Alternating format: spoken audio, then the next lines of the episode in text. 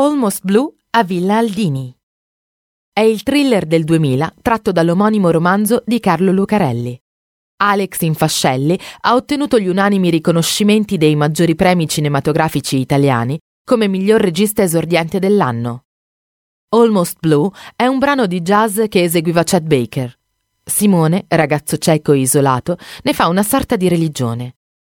La sensibilità esercitata per via della menomazione lo aiuta a essere un efficace alleato della detective Grazia, che indaga sul serial killer Iguana. La clinica psichiatrica dove viene rinchiuso lo psicopatico assassino a fine film è la famosa Villa Aldini in via dell'Osservanza 35 a Bologna, già set principale del Salò di Pasolini.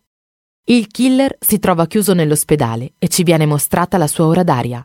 Seduto su una panchina, l'uomo apre le sue palpebre mostrandoci le sue iridi diventate smile, come quelle di Simone all'inizio del film.